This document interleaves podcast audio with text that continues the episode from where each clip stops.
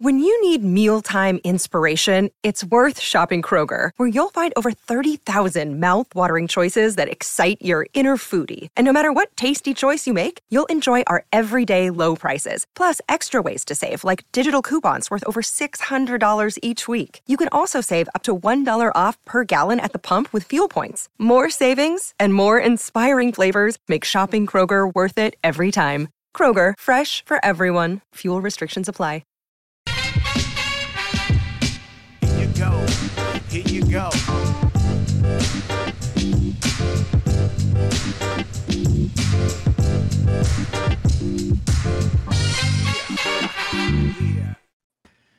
rattled.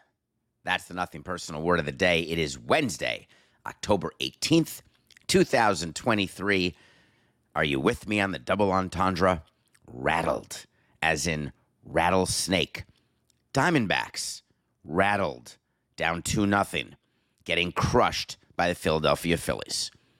If you're not paying attention to the postseason, I get it because it hasn't exactly been compelling in terms of competitive, but it has been unbelievable in terms of performance. Last night was no exception. We're seeing records on a nightly basis by the Philadelphia Phillies. We are seeing a level of pitching and hitting by the Philadelphia Phillies that we have not seen before ever. Find me another postseason right now during the show, live on Nothing Personal with David Samson YouTube channel. If you're watching this, if you're listening to this, go ahead, Google it. Find me a pitching staff where the starters through the first eight game of the postseason have a one plus ERA with 51 strikeouts and four Ks. Find me a bullpen with a one ERA. Find me a team that has 17 home runs in their last five home games. That's the most ever. Find me a team that has 15 home runs in the last four games total. That's a record. The reason I'm asking you to find this is that I made a career out of my dislike of teams in the National League East. Always Mets number one, of course.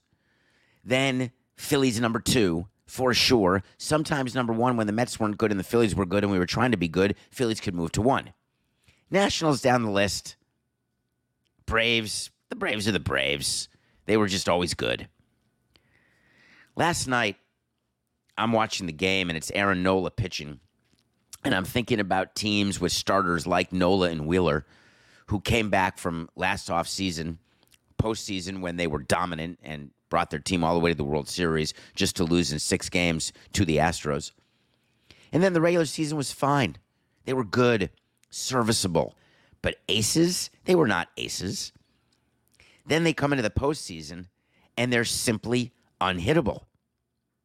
And having that one two punch in a postseason series by itself is generally enough to win a series.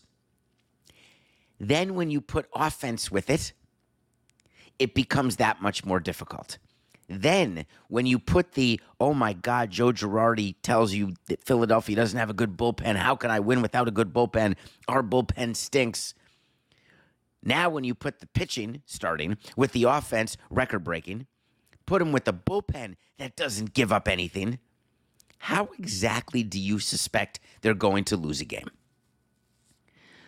So we had the Phillies as our pick of the day, and people were wondering why are they not favored by more? I think they were minus 160 or something. What, what's the story with that?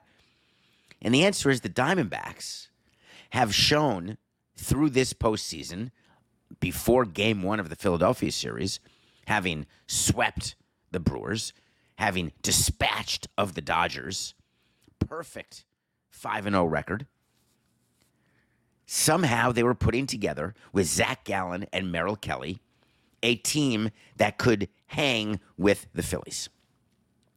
If you are running an underdog team, you tell your team, hey, just stay quiet. Let's just get four wins out of seven games. Do nothing to in any way incite the other team. That's when you're an underdog. And the Diamondbacks are clearly underdogs. Everyone's choosing them to win and to lose in four games or five games. Okay. Merrill Kelly, the starting pitcher last night for the Arizona Diamondbacks, decided in his off day presser where starting pitchers meet the media, he decided to give a line where he said, You know, I expect Citizens Bank to be loud. They're a good home field. That's all anybody's talking about.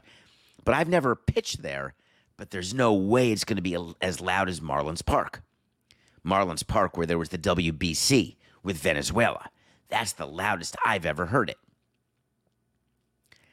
I'm the president of the Phillies, and I'm looking and I'm saying, we did it. I make sure that I call down to the clubhouse. I get that video. I play that video on the monitors in the clubhouse. Then I choose a player to respond. The Phillies chose Trea Turner. Trea Turner gets interviewed and says, when asked, because of course they're going to be asked, because you can plant the questions, asked, his answer is, let's see what he thinks after the game. I'm the president of the Diamondbacks. I can't talk to the starting pitcher the day he starts. That is a basic rule. Some pitchers were grumpier than others. Jose Fernandez was okay with talking the day he started. He didn't care about any of that. But almost every other pitcher you stay away from.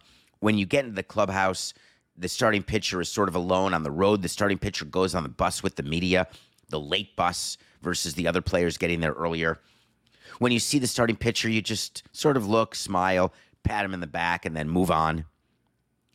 So I couldn't say anything to Merrill Kelly, although I'm furious. The day after, I'm definitely going to say something and ask him what would make him think that talking about Philly fans would be good for the team because every interview you give, every line you say, I want there to be a reason for it, a purpose, a benefit. Merrill Kelly, during his warm ups for yesterday's game, is being taunted, screamed at. Fans are going crazy. I'm speaking to my offense and I'm saying, could you do me a, a solid?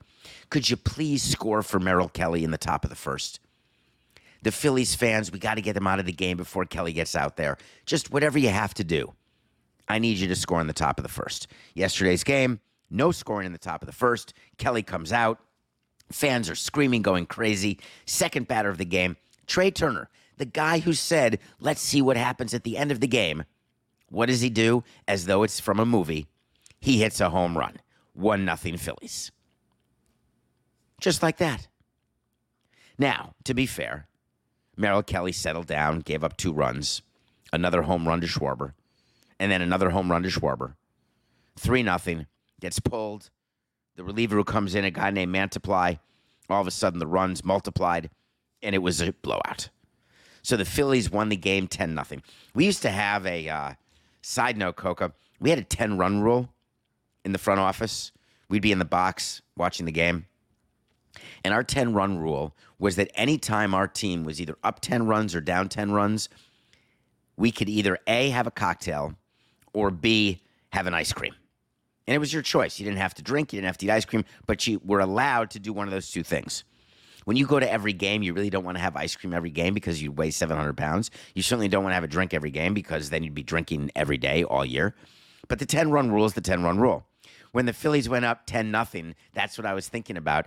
I don't think it ever happened to me during a playoff game. I wonder whether I would violate that during a playoff game, but certainly during a regular season game. Spring training, by the way, side note, no rules at all. It can be one nothing, and you can have ice cream, have a drink, have whatever you want. It's spring training.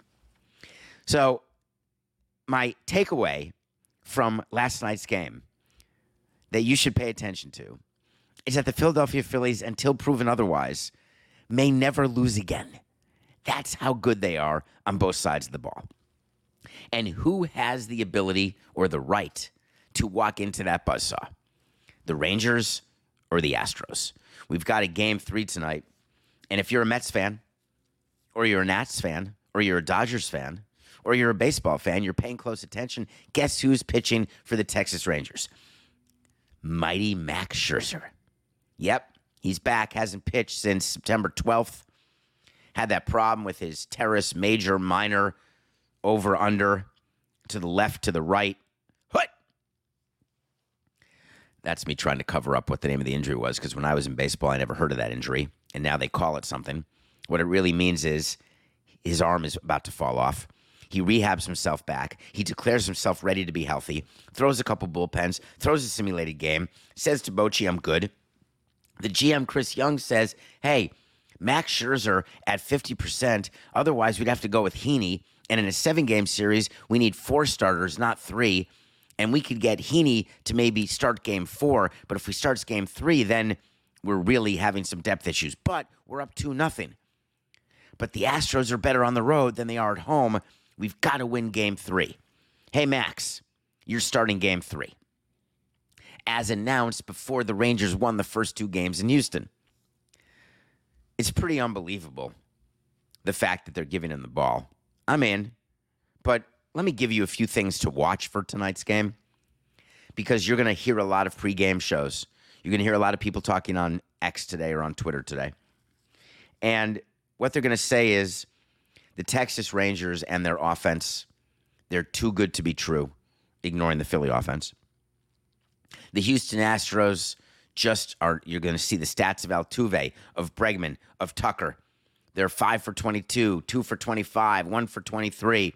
They've been terrible. They're Betts and Freeman. This is it. It's like the Dodgers losing to the D backs. That's where the Astros are. You're going to see that Max Scherzer, Cy Young Award, World Series winning pitcher, as though he's the Max Scherzer of old. But you're going to hear that narrative. You're going to hear that the Rangers bullpen going from Sborz to Chapman to Leclerc lights out.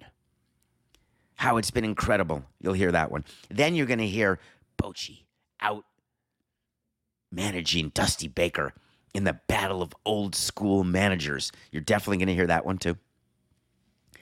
How important it is that these managers are not using analytics, they're using their eyes. They've got thousands of wins between them. And look, it goes to show you that the old way is the right way. You're going to hear all that. Every single thing I just said is basically poppycock. Here's what to look for tonight. When you are Texas, you are going in with a game plan. You know that Scherzer is a. Oh, Coca, give me the word. Give me the word. When someone is a, a, a fake, a stalking horse, you know very well that they're hurt. They can't play, but you put them out there like Willis Reed in game seven of the championship series with the Knicks. He limps out. Everyone's happy. He takes the tip and then he leaves the game. Somebody who gets one at bat but can't run. Max Scherzer is a blank. I can't think of the word. You can't think of the word. At David P. Samson, get me the word. Get me the word. Max Scherzer is not going to be in the game in the fourth inning. If Max Scherzer gives you three innings, it's a damn miracle. And what the Rangers are hoping is that between Scherzer and Dunning, and they haven't announced this, but here's how I gathered that Dunning is the backup for Scherzer. Because in post game of game two, when Bochy was going through what his pitching options were, he mentioned Heaney. He didn't mention Dunning, as though he knew he couldn't go to Dunning in game two because he had to save Dunning in case he needed him as the backup for Scherzer in game three. So this is what I deduced. I could be totally wrong. I have no inside information. I'm not Rapoport. I'm not Passan, thank the Lord. So I really don't know the answer. Rosenthal may, but he wouldn't give it to me anyway. So, what I'm looking for, and what you should be looking for, is how quickly Dunning comes in the game. Because if you think that Scherzer is going to get to the seventh in order for Bochy to use his back three guys in the bullpen only, then you're mistaken. The second thing you're going to look for, because we're going to talk about it, is this guy, Christian Javier. He's the starter for the Astros. He is clearly behind Verlander, behind Valdez, ahead of Urquidy, who will start game four. Except in the postseason, he is a dagger. Him pitching a game three, he's better than any game three starter of any other team, including Max Scherzer. So watch for that. The next thing I want you to focus on is how important it is to score early for the Astros because what the Astros are saying is we're better on the road, we're more comfortable on the road. They were like 51 and 30 on the road. Thrilled to be in a hotel room in Texas. We stayed when we played Dallas, Coca. We stayed right near a uh, a Six Flags amusement park. I can't think of the hotel. I can't think of the amusement park. I can only think of that it was right near, like close enough that I thought about going, but didn't when we were playing Texas, which wasn't all that often because of interleague. In any case, Astros are happy. They probably grabbed some In N Out burger on the way from Houston to Dallas. And the thing about the Rangers and how streaky they are, the Astros know this. All you got to do is win one game. You win game three in Arlington, and all of a sudden, you could sweep them and go back to Houston up 3 2. So for everyone saying that this series is over, I tell you, it's far from over. So they're my pick today. As you may imagine, we're going with Javier and the Astros over Scherzer and the Rangers. Last night we gave you the Phillies, so we're 148 and 149. We are climbing out of the hole, Coca. God, it's tough. And every time we climb up, we fall down. Then we get right to the top. It's like having a 10 point deficit in the NBA. You crawl back, you get to down two points, three points, and then there's a 6 0 run by the other team, and you're back down double figures. And then you have to do it again. That's how I feel this season's gone with picks of the day. Sponsored by. Okay. One of you went on davidsamsonpodcast.com. Thank you for going on the website, checking out our website, buying merch, checking out the merch. Someone sent a p- crazy picture, Coca. Uh, someone was wearing a nothing personal uh, shirt and was asking whether or not we were going to have horse hockey hoodies. I love where your head's at. Coming up here in the next couple weeks, as the weather gets colder in most parts of the world, not in Florida, we're going to have a horse hockey hoodie as well as a brand new shirt right in the beginning of November. So look for that. Thank you for all the merchandise you're buying and everything you're doing. I appreciate that. In addition, I love the questions you're asking. Today's question, courtesy of the movie Half Baked, made me smile. Coca? You know what I want? I want to talk to Samson. So you want to talk to Samson. Hello, David. Hello. I like that. It's a good start. You guys are picking up on that. The Yankees are bringing back Boone. True. And the Dodgers are bringing back Roberts. True. Just announced yesterday that the Dodgers will be bringing back David Roberts. The Yankees haven't made an announcement, but it is understood that my wait to see is going to be wrong when I said that one of Boone or Cashman will not be back if the Yankees don't make the playoffs. I'm not taking the loss on it quite yet. We'll see what happens if they're there in spring training. But so far, it looks like Boone is coming back and Roberts is coming back. So far, there's no question in your question. You always fired your managers for not winning when your team should not have. Guilty as charged. And now teams are bringing back managers who didn't win when they should have. Please explain. It's one of the best questions we've had, Coca. I want to make sure that you have it, and I want to make sure you hear it. You always fired your managers for not winning when your team should not have. And now teams are bringing back managers who didn't win when they should have. It sounds like a Carole King lyric. So thank you for that question. I would like to explain. Let me explain. No, no, it's way too long. Let me sum up. I never wanted you to think that it was my fault for having a low payroll because I wasn't doing enough to bring in more revenue in Miami. I never wanted you to think that it was the owner's fault or my fault for being involved in any baseball decisions that were causing us not to win the way we should have. I never wanted you to think that I had anything to do with a bad draft pick or a bad trade or any sort of bad result. So, in order for you to not think that it was me, I had to tell you that it was somebody else who was the problem. So, as president of the Marlins, I'd always say, let's just fire the manager. And then we can stand up and say, look, we need a new voice. We're going a new direction. The reason why we're not winning games, don't look at me. Look at the team we gave. Yes, our payroll's not that high, but look at the players we have.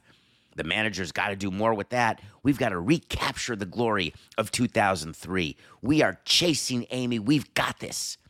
And if that's not our guy, we're going to bring in this guy. This guy's too nice. We're bringing in a prick. That guy's not nice, so we're bringing in the nice guy. Back, forth, back, forth. All of it meant as sleight of hand. Like the shell game. While you weren't looking, you were having someone to blame, and it wasn't me. Now, for those of you back in the day remembering what it was like for me in Miami for those 16 seasons, I did get my share of blame about what was going on with the stadium, what was going on with using public money, what was going on with all things off the field. But the truth is, the majority of the time, the discourse was around wow, this team isn't good or this manager isn't good. Fine by me. I look back on that and realize how absurd it is. Realize that firing all those managers, it was silly. Truly no reason to do it. I should have valued consistency more than change. I should have not blamed and just worn it the way a team president should. That said, you're comparing it to now the Yankees and the Dodgers. I view the Yankees and Dodgers as examples of teams where they're trying to prove their consistency, show you how calm they are, show you how smart they are, and it's actually to the detriment of those teams' performance. So hear me out. If you think I'm on the extreme firing a manager all the time, and you believe in the horseshoe theory, where two extremes are actually closer together than you may think, do you not think that doing the same thing over and over again and expecting different results, which we've already told you is insanity, and in sports, when you've got multiple years, multiple examples, multiple data points where you are not living up to your potential, change is required. The extreme is when it happens year after year after year, the way it's happened with the Yankees, year after year after year, the way it's happened with the Dodgers. How do you not make the change? So, Andrew Friedman is the president of baseball operations for the Dodgers. He gets to say internally, in his own mind, Dave Roberts won a World Series with us in the COVID shortened year. Therefore, I can ignore what happened prior to that. I can ignore what's happened since that because he got us the ring in 2020. He gets a pass. It's only been three years. That's his rationalization. Hal Steinbrenner gets to say, I'm never going to be my dad. I've gone to therapy and I have made it very clear that the way George Steinbrenner fired managers and got rid of players and fought with players, fought with managers, I will not be that George Steinbrenner. I will be the one who's cool, calm, collected. So he's trying so hard not to be George that he doesn't want to make a change. Brian Cashman, who's been there since I was two years old, also doesn't want to make a change because he believes that Aaron Boone is the right person because Aaron Judge came out and said, hey, it's not Boone's fault that we didn't win this year and we didn't make the playoffs. But Cashman should know, and Hal should know that Cashman knows, and Hal should know that Hal knows that that's what players do publicly. That's what they do privately. It is very rare for a player, even in the absence of the camera, to go to the front office and say, wow, I want a coup. I want to get rid of this manager. In the NBA, it happens from time to time if you're Kevin Durant. In Major League Baseball, it rarely, if ever, happens. So it is necessary for the Yankees to self evaluate. But instead, what they say is, hey, we were just in the LCS. We're in the playoffs every year except for 2016 and 2022, or 2023, excuse me. Why is it that we would think managerial change is necessary?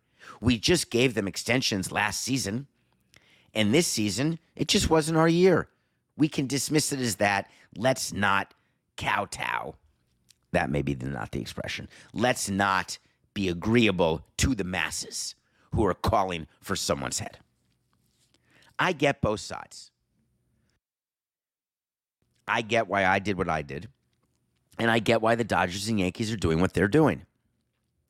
The expectations going into a season don't matter as much as you think to what front offices decide to do with their managers. Because at the end, they're evaluating where the team is.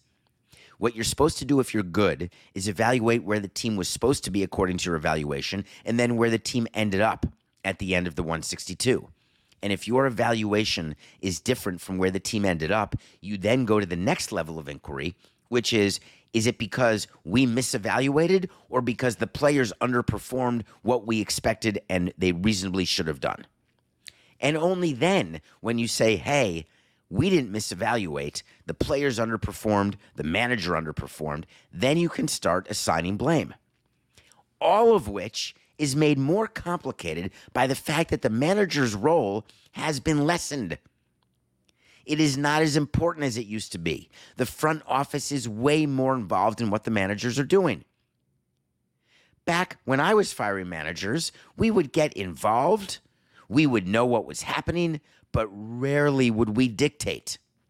These days, every day, lineup, pitching, rotation, it's all dictated by the front office, which makes blaming a manager a little bit harder. You can scapegoat him, but then you're dealing with the possibility of PR going against you because the manager can use his sources and get it out there. I have no idea why I was fired. All I did was press a button. Although managers then may not want to do that because they don't want people to think that they're only pressing buttons. Think about what happened this year with teams that were supposed to be good and weren't good. You asked me Dodgers, Yankees. There's plenty of others. Let's stay in the AL East and just mention the Toronto Blue Jays. You guys, everybody went nuts on John Schneider for taking out Berrios in that game. And guess what? He didn't get fired. You know why? Not his call. I appreciate that question. I really do. That one made me laugh. So I go through, I, I monitor, I do read all your questions. I really do. Thank you, whoever you are. I, I don't think it was John Cocktoaston, but it could have been. It could have been Dr. Rosen Rosen as well. All right, we come back. We're going to review a movie. I've been waiting to see it, and I just had a moment here, Coca. Have I reviewed this before? I can't believe it. Have I reviewed Mission Impossible on either this show or Le Batard? I'm totally blanking. Well, either way, I'm going to review it when we come back. And then we're going to talk about what to do and what not to do when you've just retired and you may or may not want to work again. We'll be right back.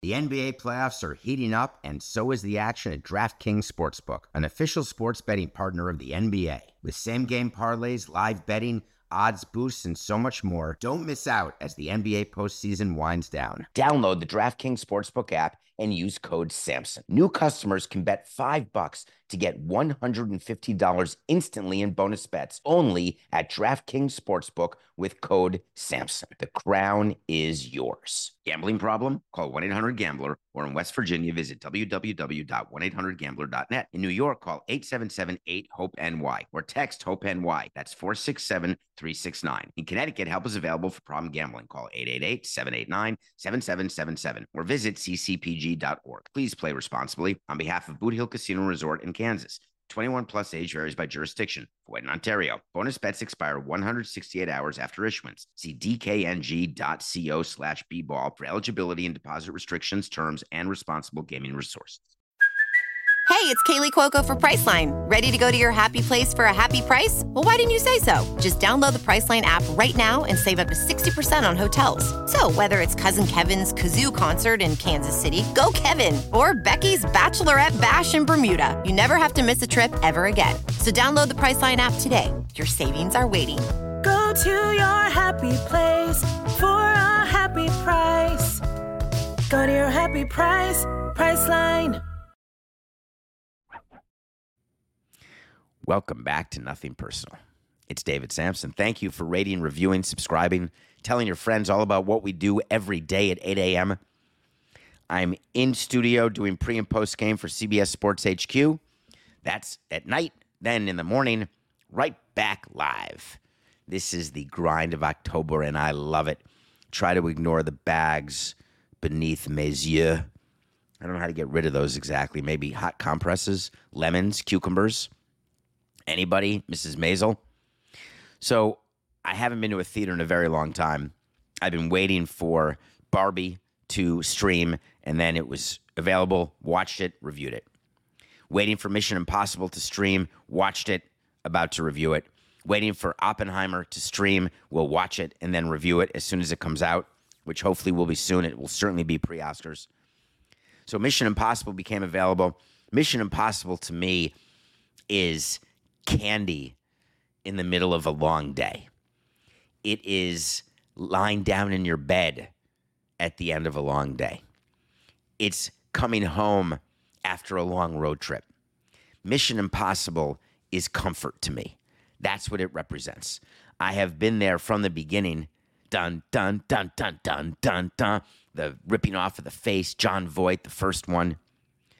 I have argued constantly about Tom Cruise and how he is an absolute icon.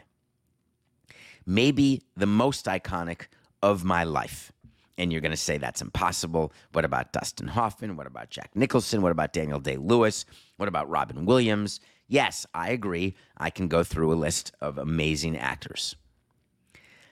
How about Tom Cruise and his ability to become, in, in light of, despite some personal craziness, and I am no Scientologist, believe you me, L. Ron is not my man.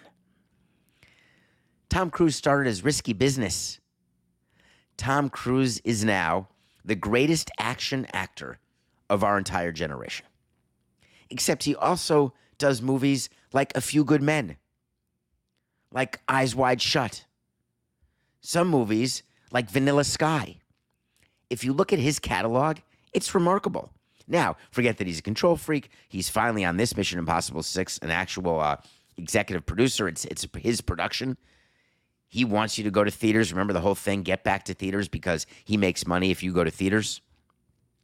He's the one who, in his 60s, is doing his own stunts, riding a motorcycle off a cliff and putting that into a skydive. That's him. I tip my cap. Mission Impossible is sort of difficult to follow. Everyone's back, everyone's older including Tom Cruise. So the normal Tom Cruise running, like in The Firm, every movie there's a scene of him running. He likes running, and it's really him running. Top Gun, we haven't even mentioned that. What a catalog. Tom Cruise may be up there with who you'd bring to a desert island. I was having this debate in the studio, Coca. I think I'm going to do this as a top five list with Adnan on Le Batard. Top five movie catalogs you'd want with you on a desert island. Tom Cruise's catalog is probably going to be in that top five. So there's scenes of him running, and all I kept thinking watching Mission Impossible is, golly, I'm still doing marathons. I'm still doing crazy challenges, but I look in the mirror and I'm I'm old now. I am old AF. Tom Cruise is looking old, and he's got the power of Hollywood behind him. And they didn't do any Irishman stuff on him. They may have, but I don't think they did. And I am giving him mad props because he's doing stuff that most people his age are not doing.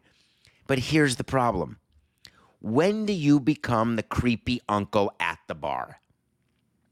You know what I mean. When you are too old to be at the college bar or too old to be at a bar where young people are hanging out and they're looking at you like, hey, Gramps, hey, can I buy you a drink? No, I appreciate that. We're good here. At what point is doing action movies not a good look and becomes weird? Because already looking at Marcellus Wallace, Ving Rhames, and doing everything he does, and Simon Pegg doing everything he does, it's fine. It's not ideal, but it's fine. Like, I don't want to see Robert Downey as Iron Man in his 70s. But for whatever reason, it's Tom Cruise's mission to keep doing this. And I'm going to keep watching it. So here's what I suggest. If you want to see a movie where you will never be bored for even one second, and you will have two and a half hours plus of just absolute joy and awe and shock, go see Mission Impossible. And the good news is, it's Dead Reckoning. It's only part one. There's going to be a part two. Hell yeah. Do you know what there won't be a part two to? Tutu, a tutu. there will not be a part two to the Trevor May conversation that he had with himself yesterday. Maybe it was two days ago. I didn't get to it yesterday. I can't let another day go by without bringing this up. Trevor May is a mediocre pitcher, sort of a journeyman. He was ended his career on the A's last year, pitched for the Mets for a hot second. He's fine. He's a piece. He does not have enough money to retire, and he's figuring out what to do with the rest of his life. Now, I shouldn't say that. You know what, Coca? I don't want to be that guy. He may have enough money to retire. Who's to say who needs money to retire and what they need? I actually don't want that to be what the audience thinks. So wipe it. Here we go. 4 8 69. Trevor May was a successful baseball player. He made the major leagues. He had a career. His career ended with a good season in Oakland last year. Ended up being effective, but decided he was going to retire and move on with the rest of his life. When athletes retire, they're young. It's not like they're 65 years old. Athletes have next chapters, whatever those next chapters are. What you want to do when you leave one job and go to another is you want to try not to go scorched earth. You want to try not to burn all the bridges that you have built behind you because it turns out that that can be very lonely. Trevor May engaged in not quite Curt Schilling level scorched earth, burnt bridge stuff, but close enough. Listen to what he said while announcing his retirement. The team, dude. I tried to get a sell shirt. It didn't get here fast enough. Sell it, man. Let someone who actually like takes pride in the things they own own something. There's actually people who give a shit about the game. Let them do it. Take mommy and daddy's money somewhere else, dork. So that's one thing I really struggled with this year was not just eviscerating that guy. Do what you're gonna do, bro. You're you're whatever. You're a billionaire. They exist. You guys have all this power. You shouldn't have any because you haven't earned any of it. But anyway, whatever. It is what it is. Reality is you got you got handed everything you have, and now you're too soft to sit and stand in front or, or take any responsibility for anything you're doing. That's Trevor May talking about John Fisher, the owner of the Oakland A's. And he's talking about, you know, I'm going to change my approach here, actually. I've been thinking about this segment overnight. I've been thinking about it since yesterday. I'm going to change it a little bit here, Coco, okay? Because I realize, having a little bit of self awareness, that there's an audience that may be looking at me and saying, of course you're going to attack what Trevor May said because you are exactly that. You you are a nepo baby. You are the son, stepson, son of the owner of the team. You had everything given to you. You earned nothing. You did nothing.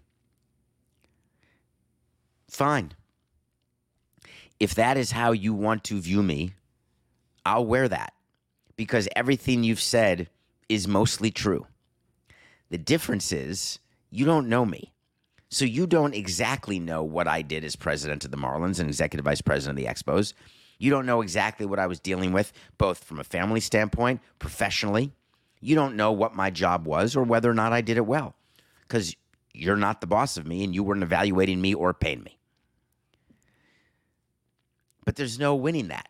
I cannot possibly explain to you hey, just because you get an opportunity the way Bill Pullman's son gets an opportunity to be in a movie, the way Coppola's daughter gets a chance to be a director, the way nepotism works, I'm not saying it's fair, I'm just saying it is. And nepotism, the thing about nepotism is that if you're not good at what you do, you don't get the second shot. You just get the first. Now, that may be unfair because there's so many people who would be amazing who don't get the first. There's nothing I can do about that except be humble about getting the first and working my ass off to make sure I get the second, third, fourth, fifth, sixth, and tenth. But what I don't want to stand for are people who form opinions without full knowledge. If you know me and you talk to me and you learn about me and learn about my past, learn about my present, learn about why things were done, and you still walk away and saying, What a smug ass. What a guy who doesn't deserve to have ever done anything. I tip my cap and I go on my way. If you don't have that opportunity, I ask you to question why you say the things you say or do the things you do. Trevor May doesn't have the first idea about John Fisher or why John Fisher is not out front, why he doesn't like speaking to the media. He doesn't realize that in owners' meetings, there are conversations that are had where they don't like owners speaking to the media. It is always best, and it's in the owner's handbook let other people speak. Have a president who's front facing. Let someone else be unpopular. Owners, by definition, won't be popular. You'll always be told you're a billionaire. You're we don't care if you're making money or losing money. Sign that player. Do that. Do this. Let someone else be in front. Let your baseball people do their job. Trevor May has no idea about what happened with the gap, whether or not it's possible that John Fisher took the gap and made it from small to big. There are plenty of sons who work with fathers, daughters who work with mothers, who take a business that is great and make it incredible. Take a business that's okay and make it great. They had the opportunity, but they had to work to do it. Trevor May isn't aware of the stadium situation in Oakland. He's not aware of the stadium situation in Vegas. And he uses his platform to try to tell you that you should sell the team and that you are a bad guy because you're not out front. I take exception to that. And the reason I take exception is that all Trevor May had to do is what half of my players did and why I had such a good relationship with them. Just come talk to me. Be around. Players and executives do talk. Players know owners. Ask the players who played for Jeffrey Loria what they thought of Jeffrey Loria. None of them would say what Trevor May said about John Fisher. If you make yourself available to a player, or a player asks and wants to get to know a president or an owner, it's going to happen. It's bad for business to have an employee go public to say these things. And baseball is a closed fraternity. And I say fraternity, and I don't mean to make it sound it's about sex, but it is sort of sexist. It's closed. Trevor May will not work in baseball. He will not work in the commissioner's office. He will not work for any team. His only chance of being in the industry is working for the union or having a podcast or some sort of show where he is out on his own. I get that. Part of nothing personal is that I know I don't want to be back in the game because I'm telling you truths about people and about things and stories, and some people aren't happy about that. The difference is Trevor May was telling you stories and telling you things that he doesn't actually have firsthand knowledge of. That's where I disagreed with what he did. So, what you may have expected me to say about Trevor May being a player talking about an owner, no, I didn't satisfy you, did I? Because I'm not upset that Trevor May uses a platform to say things. Just make sure you know what the hell you're talking about. Did you see that NBA news? I'm going to close the show with this quick story because I am, uh, people have it a little wrong. When you have an asset, you have to maximize your asset. The Houston Rockets traded Kevin Porter. Kevin Porter is the player we talked about him on the show, the one who was charged with felony beating his felony assault. He strangled his girlfriend. His girlfriend came out and said, "No, he never hit me. It's ridiculous. I don't know what anyone's talking about." But the NBA is investigating and we told you the Rockets are not going to ever play him again. The Rockets were able yesterday to trade him to the Thunder. And people were a bit up in arms saying, how could the Oklahoma City Thunder trade for this guy? Well, they traded for Kevin Porter and they immediately waived him. But people still say, why would the Thunder do that? How dare you? And I say, how dare a team not trade for Kevin Porter and waive him?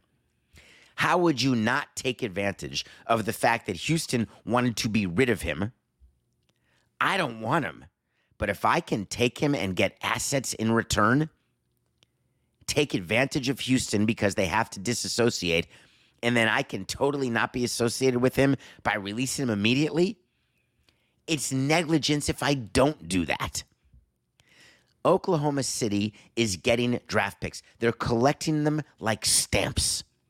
They have something like 15 picks, 17 picks, all in the draft over the next bunch of years, trying very hard to rebuild and rebuilding through the draft in the NBA. That's where the power is.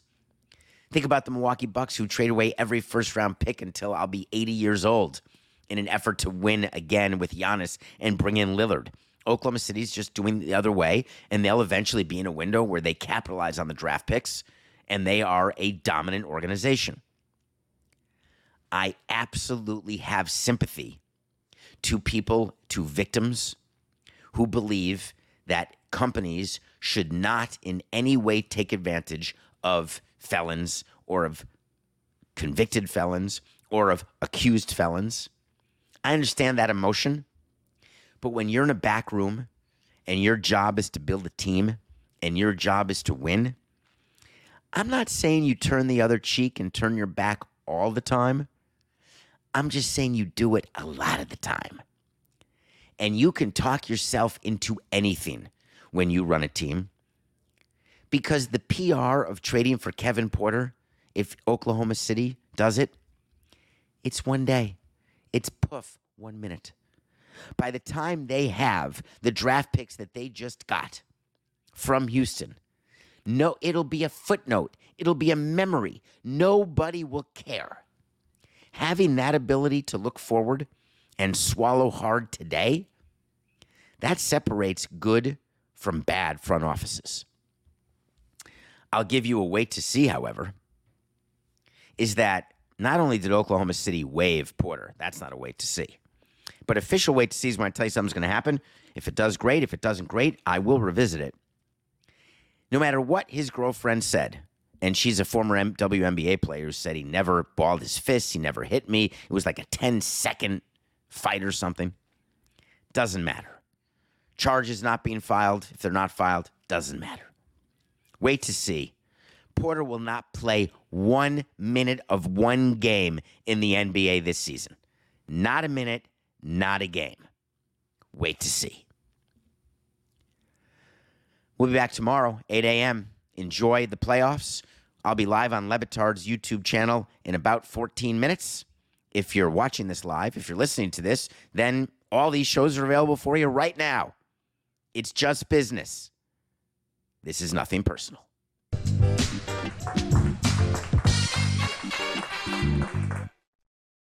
This is the story of the one. As head of maintenance at a concert hall, he knows the show must always go on. That's why he works behind the scenes, ensuring every light is working, the HVAC is humming, and his facility shines. With Grainger's supplies and solutions for every challenge he faces, plus 24 7 customer support, his venue never misses a beat. Call quickgranger.com or just stop by. Granger, for the ones who get it done.